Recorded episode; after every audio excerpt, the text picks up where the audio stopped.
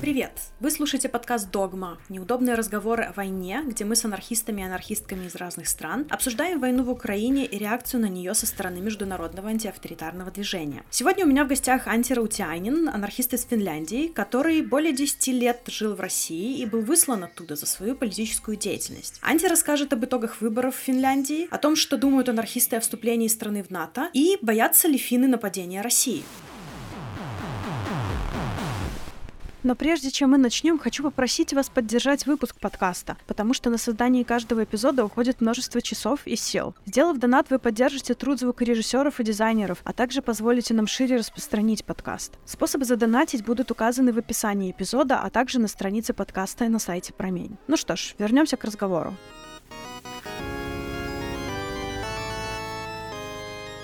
Меня зовут Анtti Раутиainen. Я активист, анархист. Последние одиннадцать лет я живу в Хельсинки.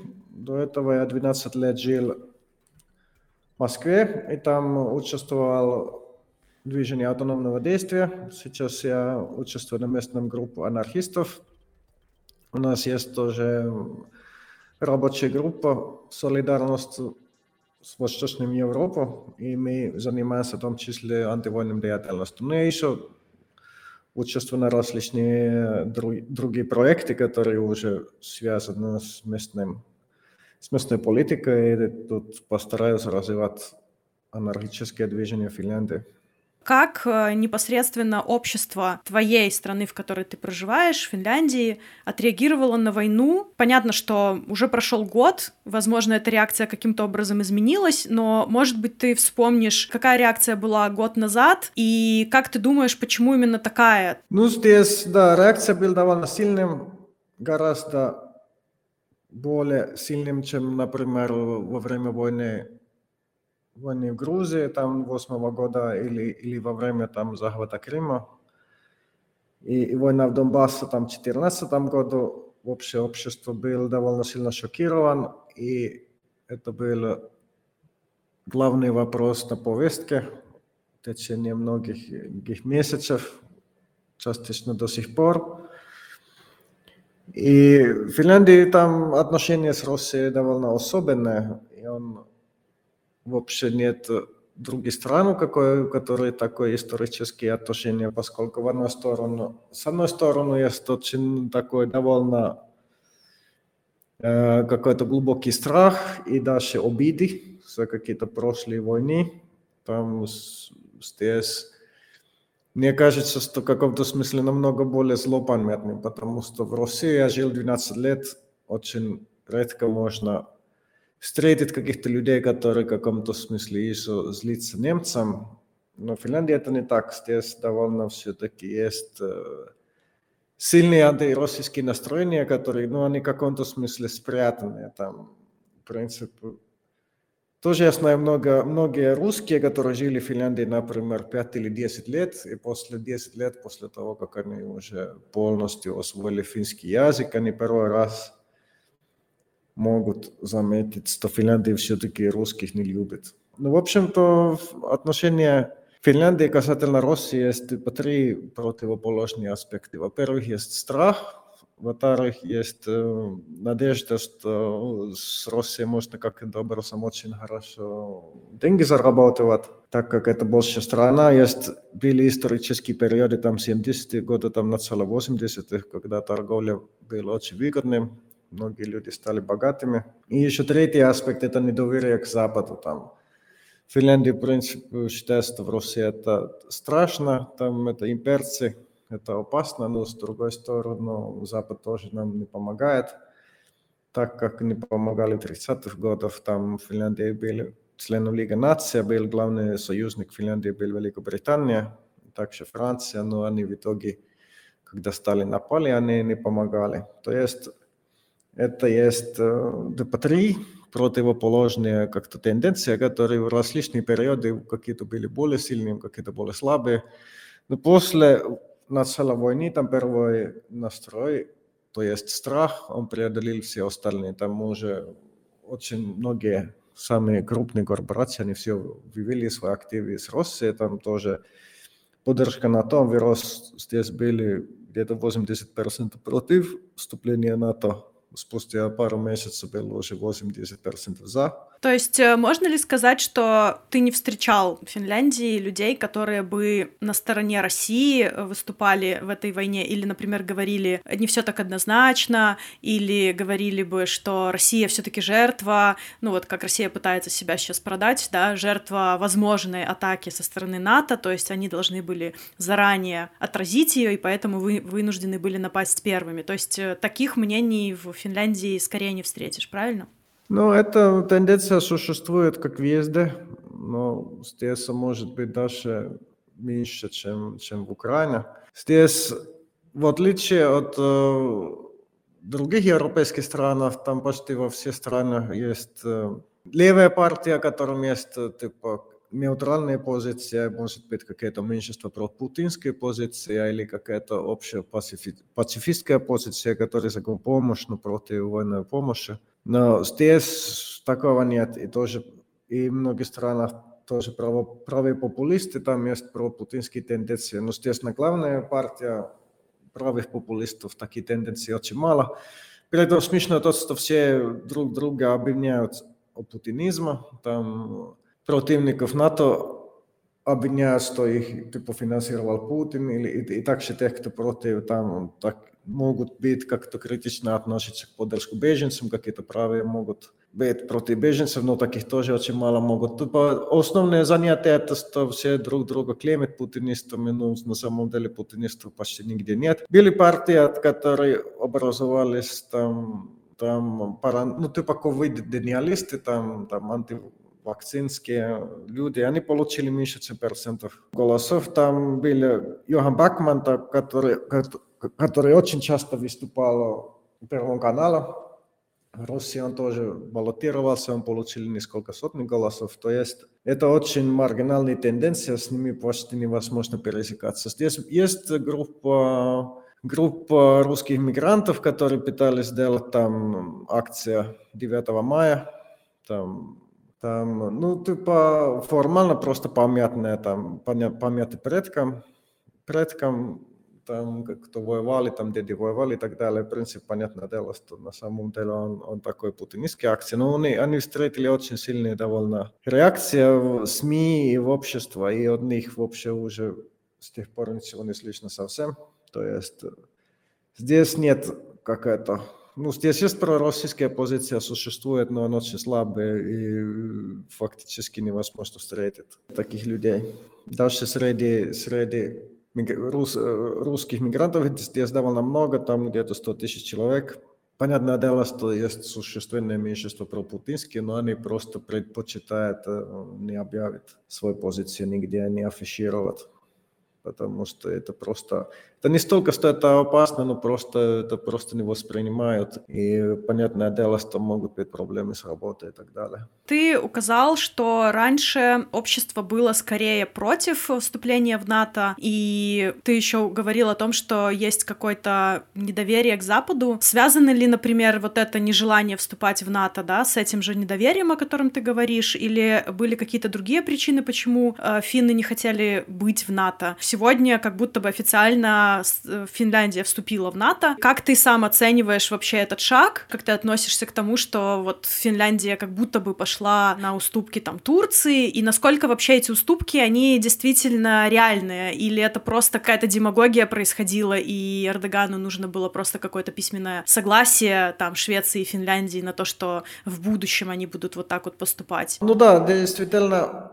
Основная причина, да, почему НАТО был непопулярен, был, что здесь не было вообще никакого доверия, что в случае поступления НАТО там могут помогать. Ну, конечно, тоже была причина, что на это не считали нужным. Там общее мнение было, что нет никаких проблем с Россией, там нет никаких незакрытых вопросов там, с границами, с историей и так далее, что, в принципе, есть...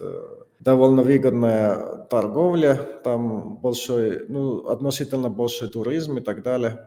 Что, во-первых, нет никаких проблем, это просто лишние какие-то траты. Во-вторых, даже если поступаем в НАТО, нам все равно никто не помогает. Там кто, там у нас говорит всегда, что у нас типа пол, Там сколько, тысяча триста или тысяча сто километров общей границы с Россией, там у нас пять миллионов, в России сто пятьдесят, ну, сто сорок. Никакой НАТО нам не помогает, если какая-то пиздец начинается, надо, надо типа вместе наладить, чтобы не было никаких там проблем, чтобы не было проблем в настроениях, там постараться каким-то образом найти общий язык. Это была линия после войны, после не почти восемьдесят лет, собственно, линия.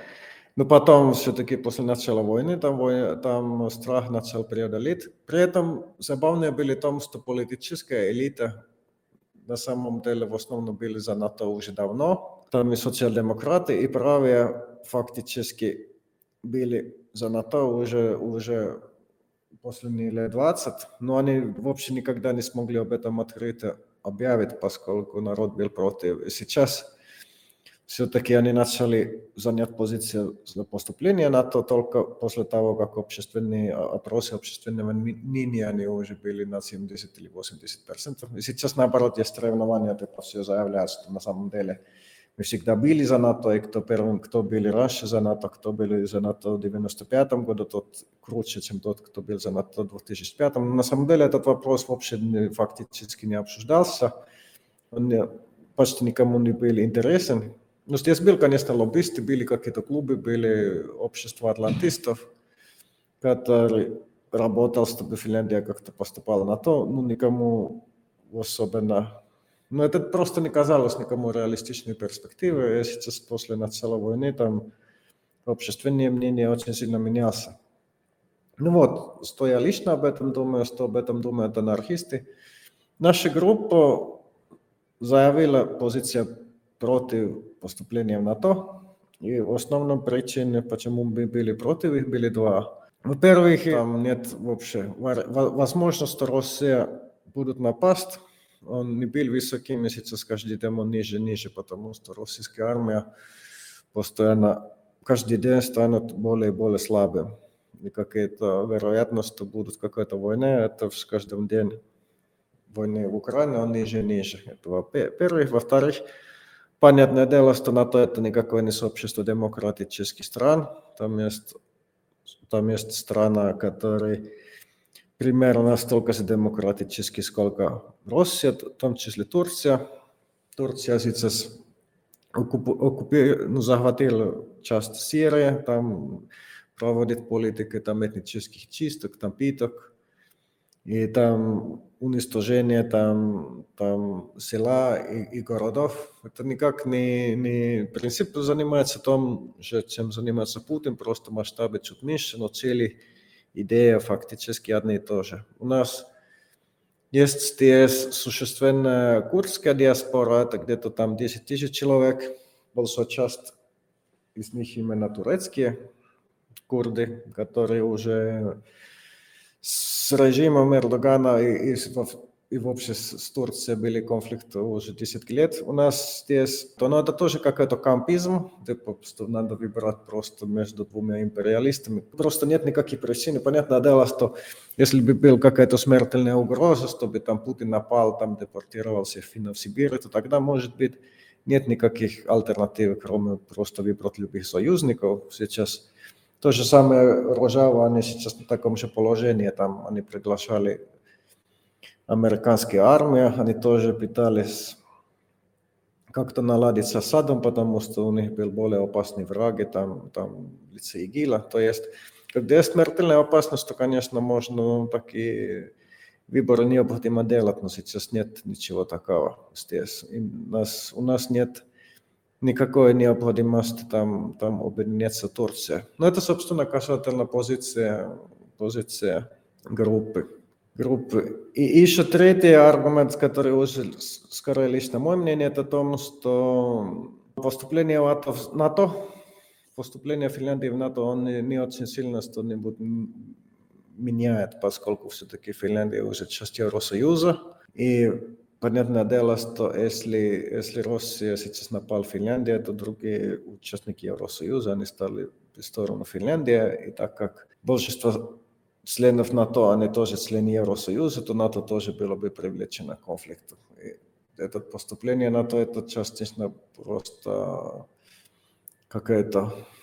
Ну, типа это связано с идентичностью, скорее всего, чем с какой-то реальностью. И, и говорить о Финляндии, это было, было в каком-то смысле независимо от западного блока или отдельно от западного блока, чтобы Финляндия была нейтральная страна, это просто неправда, потому что ну, Евросоюза сейчас нет общей военной политики, там нет общей военной стратегии, но тем не менее фактически он, он почти что федеральное государство, и, и, и этого отречь тоже нет никакого смысла.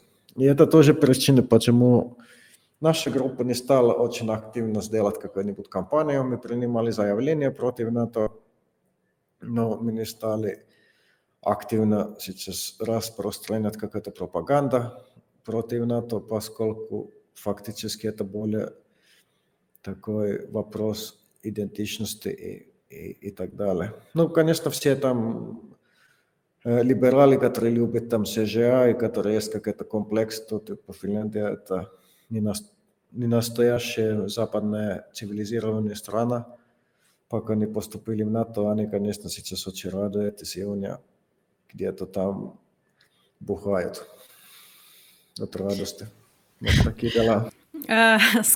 Смотри, но ты говоришь, что с одной стороны это такая более символическая, символический шаг, но с другой стороны этот шаг, он же приводит к каким-то действиям, ну то есть я думаю, что, как ты сказал, политики были заинтересованы в том, чтобы уже давно, да, на протяжении последних двадцати лет ты говорил, что они там как-то скрытно, тайно были за, но я думаю, это логично, потому что это огромные деньги, да, то есть милитарная структура, милитарные технологии, это вообще как бы сейчас там одна из самых прибыльных сфер капитализма, поэтому логично, что они все будут за, и как бы кто-то денег себе в карманы насу- насует, да, и все такое, но смотри, это получается, что сейчас это же не просто там подписали и живем дальше, это как бы расходы, да, военные, ну, которые утверждаются на уровне НАТО, которые вот она требует, типа, от всех там, например, по-моему, до двух процентов Вэ Вэ Пэ, да, что это будет означать действительно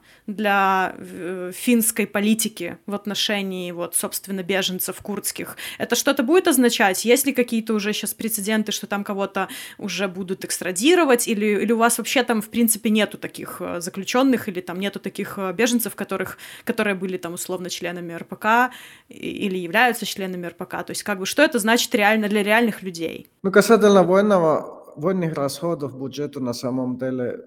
Конкретно касательно Финляндии, это, скорее всего, поступление в НАТО очень мало что будут поменять. Есть, конечно, членские взносы в НАТО, но они не очень большие. Финляндия, на самом деле, о чем многие не особенно знают, но Финляндия, на самом деле, очень милитаризированная страна.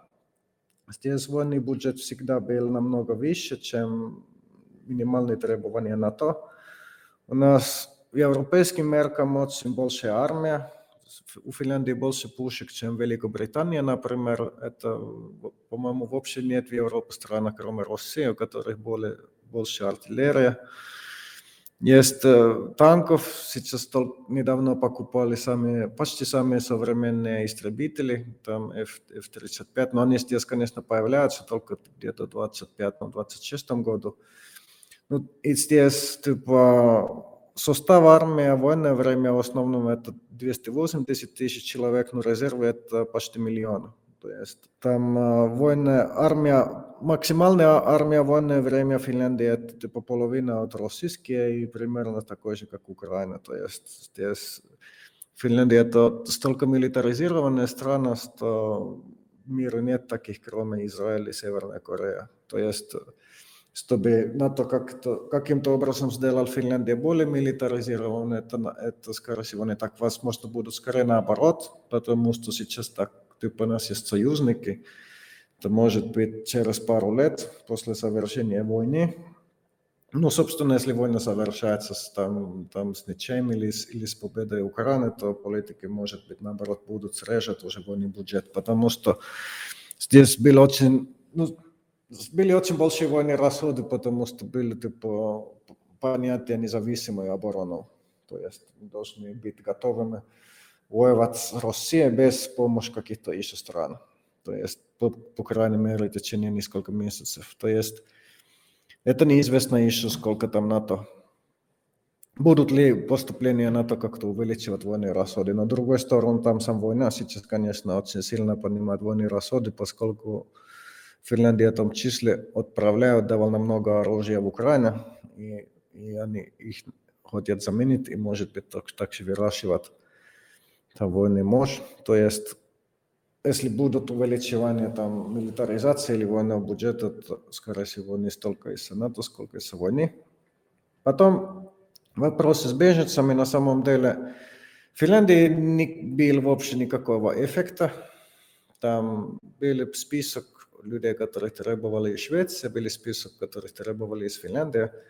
В Финляндии это вообще никак не, не, не влияло, никого не, не арестовали, никого не депортировали. Там эр пэ ка так и собирал деньги, так и собирает. Там, там не, не был заморожен никаких счетов. То есть подписали какие-то документы, но так как здесь все-таки, все-таки судебная власть, там вопросы там депортации, это же вопрос судебной власти в том числе. И они как-то отдельно все-таки относительно от государства. Ну, конечно, если бы был реальный какой-то кризис, то здесь не было бы независимой судебной власти. И сейчас все-таки, видимо, я был даже слегка удивлен, потому что все-таки, понятное дело, что там менты и, и судья, они не, не, не сильно анархисты, и они могут, собственно, заниматься какой-то хуйней, как это был семидесятых годов, как здесь фактически все советские диссиденты, которые сюда сбежали, их сразу же выдавали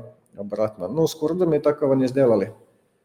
Швеция была чуть хуже, они арестовали Зинар Бозкурта в августе, но его тоже выпускали в итоге в октябре, но в декабре они все-таки одного обвиняемого участника эр пэ ка не видали, это был Махмуд Тату. Но это тоже был человек, который на самом деле подал на убежище уже в две тысячи пятнадцатом году, его никогда не получил.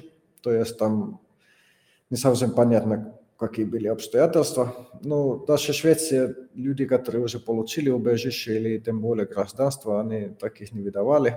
То есть мы там летом, осенью очень боялись, что может быть какая-то такая фигня начинается. Мы организовали несколько акций.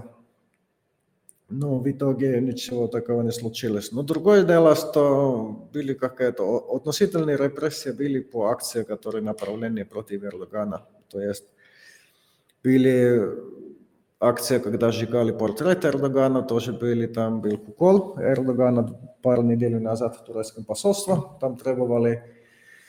Были акции различных там антифашистов, анархистов, левых, которые требовали, что Финляндия не должна вообще пойти на никакие уступки перед Турцией, тоже должен поддерживать Ружава, должен поддержать эр пэ ка.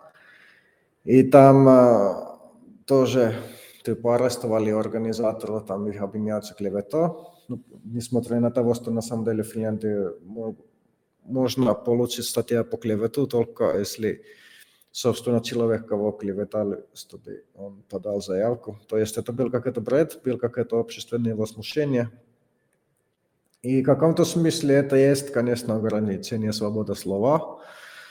Но по большей вероятности, я думаю, что сейчас вообще это все дела замяют и не будут вообще никаких суда. И, и в худшем случае там тоже будут только какая-то штраф, который сразу же товарищи могут покрыть. То есть в большем счету, все эти бумажки, которые с Турцией подписали, они в Финляндии не особенно не было никакого эффекта. По Швеции я сотрудничаю, скажу, там может быть было больше проблемы. И, но там тоже курдская диаспора, там огромная, там по сто тысяч человек. Они тоже заняли чуть другую позицию. Там курды, левые, Швеция, они выступали против НАТО, там были большие шествия там с флагами эр пэ ка, там с баннерами против НАТО. В Финляндии все-таки курды предпочитали не занять такой позиции, потому что как он, то, ну, не хотели пойти как-то против общественного мнения. что касается типа политики или вообще какой развивается крен, или, может быть, не, не развивается крен в политике после, вот, год прошел войны, я вот говорила с ребятами из Франции, из Греции, все отмечают то, что усиливаются правые настроения, даже внутри изначально не особо правых партий, ну, то есть, типа, можно сказать, что сейчас все там центристские партии становятся, типа, немножко более правыми, э, ну, выступают за милитаризацию, за, там, военную экономику, выступают за ограничение социалки в пользу, ну, собственно, военных бюджетов, вот. Насколько я понимаю, на днях у вас были выборы, да, новые, последние, и, может быть, ты можешь что-то сказать о их результатах и о том, как ты вообще оцениваешь, что, что будет дальше, в зависимости от того, какие были результаты этих выборов, и видишь ли ты в обществе, ну, потому что это же тоже люди как, как бы выбирают, да, этих людей, ну, как будто бы, то есть выбирают выбирают, кто их будет представлять. Есть ли в обществе как бы вот сейчас такой крен вправо, или Финляндию этот, этот проблема обошла? Здесь были, да, выборы, победили. Местная партия похожа на христианских демократов, и же правые популисты победили. Но социал-демократы, на самом деле, они тоже получили дополнительные мандаты, то есть это не была однозначная правая победа.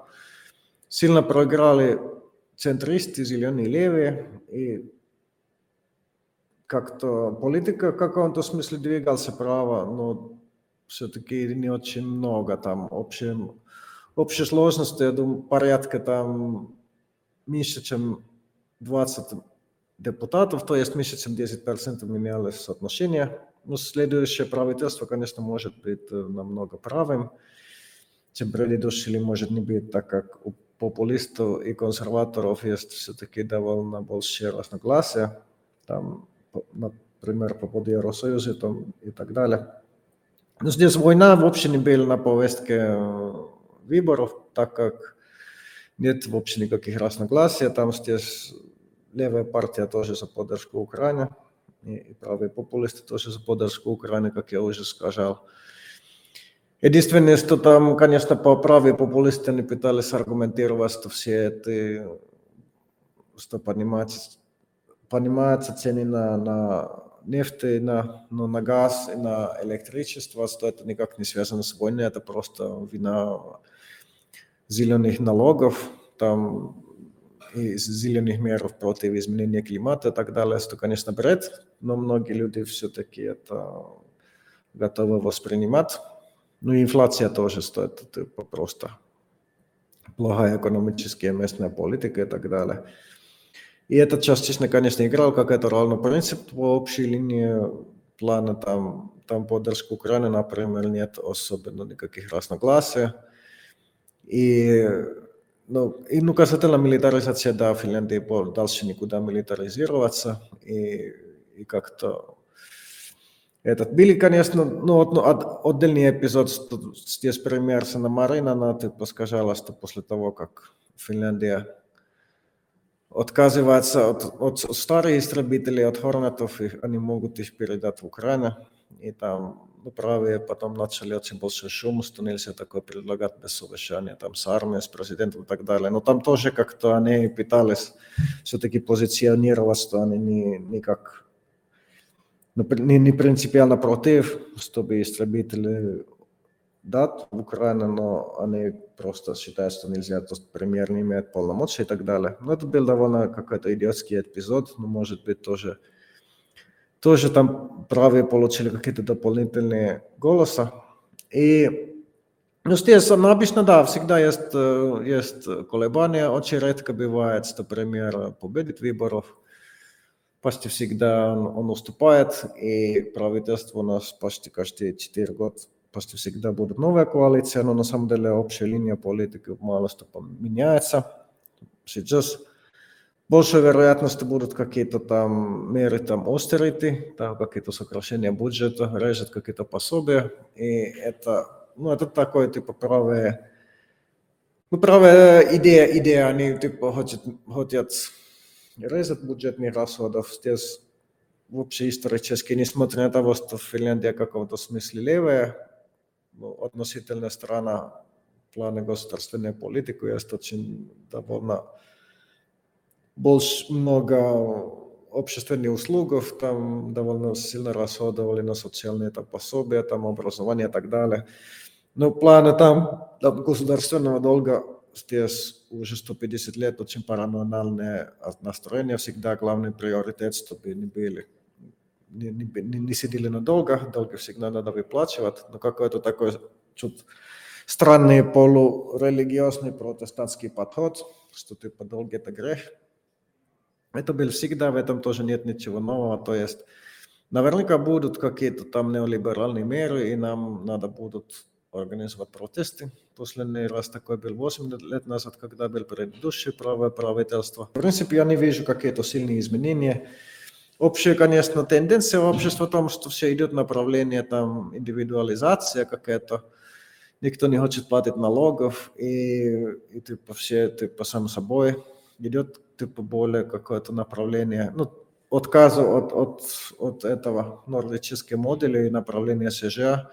На другую сторону, лично я ожидал уже двадцать пять лет назад, что это очень да, как-то быстро будут, но до сих пор как-то у нас общество не как США и, и даже не близко, то есть, то есть я не вижу, что там победа правых это какая-то прямая, какая-то ужас, ужас.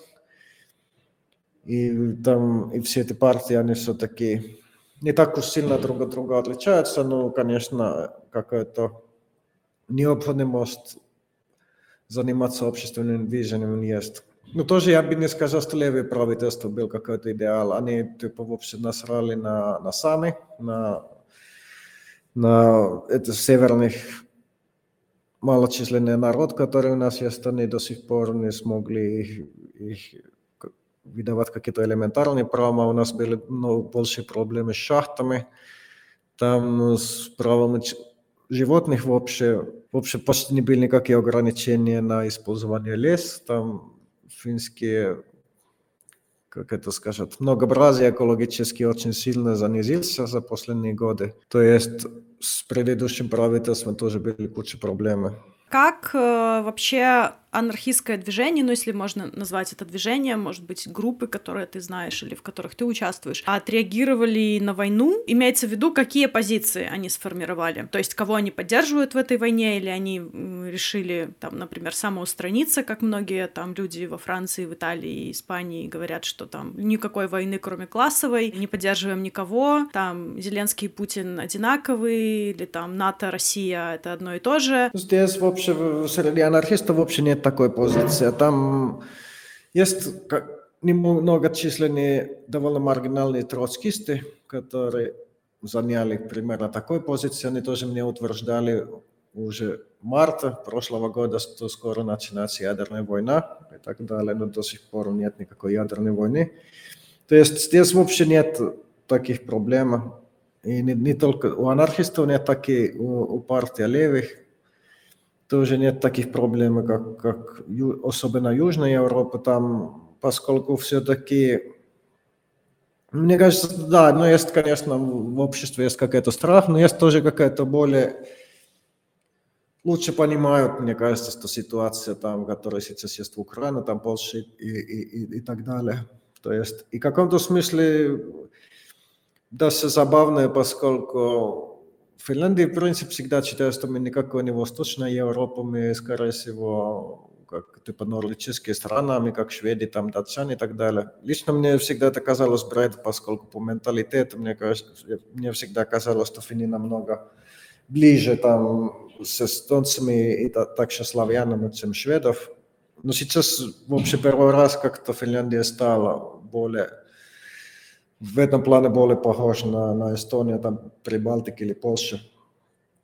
Здесь тоже как-то, и про, как уже обсуждали уже про российские силы, они довольно, ну, совсем маргинальные, но тоже какой-то такой нейтральный, что там виноват НАТО, такой позиция тоже, ну, почти не присутствует, и тем более среди анархистов очень мало. Ну, есть, конечно, есть пара троцкистов, какие-то там марксисты, но они вообще почти нигде не афишируются. Есть, здесь в последнее время появились даже несколько маоистских групп, но все это просто очень, очень мелкие течения, я с ними не особенно слежу. Ну вот, чем, собственно, занимались анархисты весной прошлого года? Анархисты были очень связаны, очень заняты с этой проблемой. Первое, что мы сделали, мы сделали акцию против Фенновоима. Это финский, был фи, проект «Финский ядерный реактор», который, в принципе, должен был построить Росатом. Но уже сразу, когда он был в больших проблемах, он их уже, уже восемь лет существует проект, или ну тогда восемь лет, сейчас уже девять, но они даже за восемь лет не удалось даже заявку подавать с технической спецификацией. Это, понятное дело, что с проектом не было очень хорошо. И, и понятное дело, что это и без нас, скорее всего, закроется. Мы, тем не менее, сделали акцию, чтобы еще раз напоминать, что нельзя допускать такой хуйни. Еще анархисты сделали акцию против Яндекса, который есть здесь типа такси. Яндекс Такси существует в Финляндии, также у него есть большой дата-центр, но с этим, к сожалению, пока не удалось закончивать. Еще перевели много текстов, там российских, украинских анархистов. Их перевели с английского, так как здесь очень мало все-таки кто говорит на русском и украинском. Еще ну, подозревали украинских анархистов, антифашистов, начали комитета сопротивления, потом коллективы солидарности, еще какие-то украинские инициативы, также подозревали российские антивоенные инициативы, и в том числе там боевые организации анархокоммунистов. Там в январе очередной раз проводили фестиваль «Дед Мороз против Путина». Его мы организуем с две тысячи четырнадцатого года, но потом во время ковида был перерыв, потому как границы были закрыты, никто не смог приехать. Но в этот раз в январе тоже никто с России в итоге не смог приехать, поскольку все-таки слишком рискованно. Еще были несколько мероприятий поддержку заключенных, там пытались поддерживать российских антивоенных активистов. Были несколько акций на годовщине войны, и в один, которые были шествия, которые организовали финские антимилитаристы, мы туда ходили. Анархисты туда ходили с баннером «Жги путинистов», там поддержку там, там антивоенного прямого действия в России. Ну, это некоторые критиковали, какие-то старые пацифисты, что нельзя, не должны биться мирными за, за какой-нибудь там саботаж или насилие. Но в большем счету не было особенных проблем. Даже упорные пацифисты здесь обычно понимают, что не всегда все-таки обойдется без насилия. И, ну да, сейчас может быть, ну, дальше попробуем как-то продвигать кампанию против Яндекса за санкции и так далее. Но это еще на целом этапе. Но тоже надо сказать, что анархическое движение в Финляндии не, не очень сильное. Это пару, в лучшем случае пару десяток человек. И несмотря на то, что здесь я и еще несколько людей, мы плотно всегда занимались российской тематикой, то большинство анархистов все-таки этим не заняты, поскольку ну, есть все-таки языковый барьер. Очень мало кто, кто понимает русского. Русского здесь в школах довольно мало, кто его как-то учили, и, и многие уже всегда боялись. Есть, многие анархисты были там в Питере, в Москве, но, но большинство все-таки как-то... Но особенно не, не ходили туда. Есть какие-то психологические, может быть, тоже барьеры, какие-то, может быть, подсознательные антироссийские отношения. Но в каком-то смысле, конечно, интереснее, может быть, ездить в Берлин и там тусить в каком-то огромном сквате или, или рейве, чем, чем поехать в каком-то Москве, и чтобы тебе там бони резали. Понятное дело, что многим... Ну, каждый есть, конечно, свой прикол. Я, у меня был свой прикол, когда я решил в Москве жить. Мне лично это было более интересно, но... Ну, других, может быть, есть какие-то другие интересы и приоритеты. И спустя год большинство анархистов все-таки возвращались по прежним занятиям. Там занимаются, там, например, курдская тематика, там против местных бонов и так далее. И уже меньше заняты, собственно, с украинской тематикой или с российским. Но какая-то часть, конечно, до сих пор продолжает заниматься российской тематикой и будут дальше этим заниматься. Здесь тоже есть, растет сообщество российских анархистов, беженцев и антифашистов. Ну, И они тоже время от времени делают какие-то акции, мероприятия, но многие постоянно заняты с решением каких-то бытовых проблем, поскольку здесь все-таки надо выучить язык, чтобы как-то попасть на трудовом рынке и так далее. Это вопрос не одного и не два года. То есть, ну, надеюсь, что все-таки здесь, здесь мигранты тоже как-то будут себе появлять в будущем побольше. Вот на твой взгляд, чем сейчас анархистам наиболее актуально заниматься, чтобы приблизить э, конец войны, да? Ну, понятно, что анархисты не могут остановить войну, э, но вот как, какие действия, на твой взгляд, э, наиболее актуальны, наиболее эффективны сейчас? Ну, я не думаю, что есть какие-нибудь там супер, конечно, метод, который чем-то круто может помогать. Украинские анархисты, мне кажется, они уже все себе определили, и, и у них довольно все-таки простое, однозначное занятие сейчас победить во войне, и, и, и тоже лично я решил, что я буду в первую очередь заниматься российским тематикой, там антивоенную поддержку российских антивоенных заключенных, так как здесь этим очень мало кто занимается, эта тема тоже очень мало известна. Здесь очень, очень многие инициативы, там и, и левые, и правые, и центристские, и аполитичные, которые под, отправляют гуманитарную помощь Украине или военную помощь Украине. Но российским антивоенным движением почти никто не занимается. Но это, конечно, движение намного меньше, чем, чем скажем, там, украинские, как это тероборона, но, но, тем не менее, все-таки Россия – это ядерная держава, там, там, может быть, Украина, конечно, может победить с помощью других стран, но власть в России могут менять только русские. То есть, даже если Украина победит, то проблема с Путиным еще остается. То есть, я все-таки сосредоточусь на, на российской политике, так как российское общество мне намного более знакомо, чем украинское. Есть типа два задачи, там, там в каком-то смысле остановить российские нападения, там, там защищаться, самозащита. Украинская – это первая задача, вторая задача – это сломать там режим Путина. Они, конечно, связаны. Без относительной победы Украины, там, конечно, власть Путина не может быть разрушена. То есть у меня есть позиция поражения чешская. Там, там Россия должна там потерпеть поражение войны. И как, как им он точно будут, какой, это, конечно, уже более сложный вопрос, там, где, собственно, должна быть линия фронта на такой ситуации, но это уже более сложный вопрос, надо как-нибудь, может быть, это отдельно, отдельно обсуждать, но понятное дело, что если будут, если будут, например, перемирия будут там, где фронта сейчас, то это однозначно российская победа, если там Мариуполь будут остаться в составе России, это тоже победа, и таких раскладов вообще Путин будет во власти, пока он сдохнет, и после Путина будет еще второй такой же, это будет толковано как победа, и, и это очень мрачное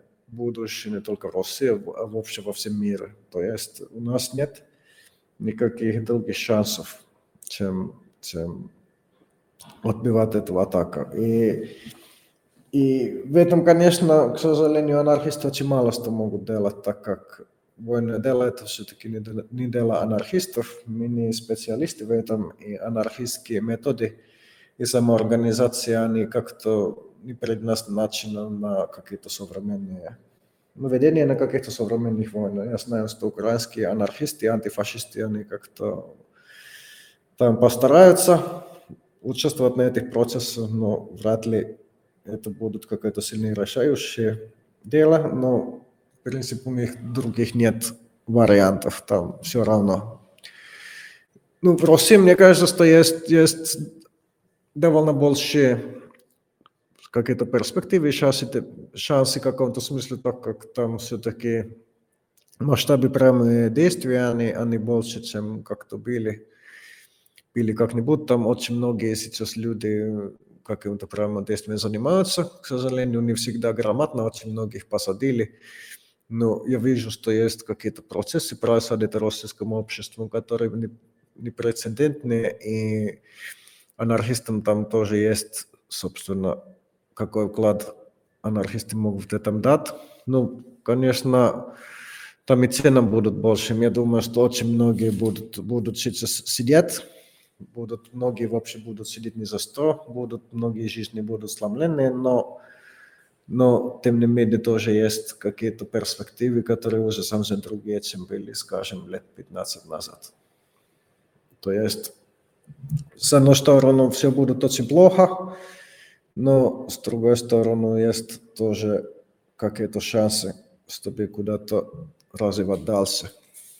Но я, в принципе, никогда не был, сам не был оптимистом и не думаю, что оптимизм – это как-то необходимо, чтобы чем-то заниматься. Все-таки лишнее желание чем-то заниматься, он должен исходить из каких-то других оснований, чем от какая-то надежда, что будет какая-то быстрая и простая победа. Ну да, то есть как окно возможностей э, можно рассматривать эту ситуацию, потому что она действительно беспрецедентная, и это, это окно возможностей, к сожалению, открыто для многих, ну то есть как, как для нас, так и для режима, так и для, не знаю, других любых групп, которые заинтересованы в том или ином исходе войны. Вот. Хорошо, Анти, спасибо тебе большое за то, что рассказал, как все выглядит у тебя, э, о том, как как люди и твои товарищи воспринимают, чем вы занимаетесь. Вот, было интересно. И удачи вам вашим, во всех начинаниях. А, окей, хорошо, спасибо.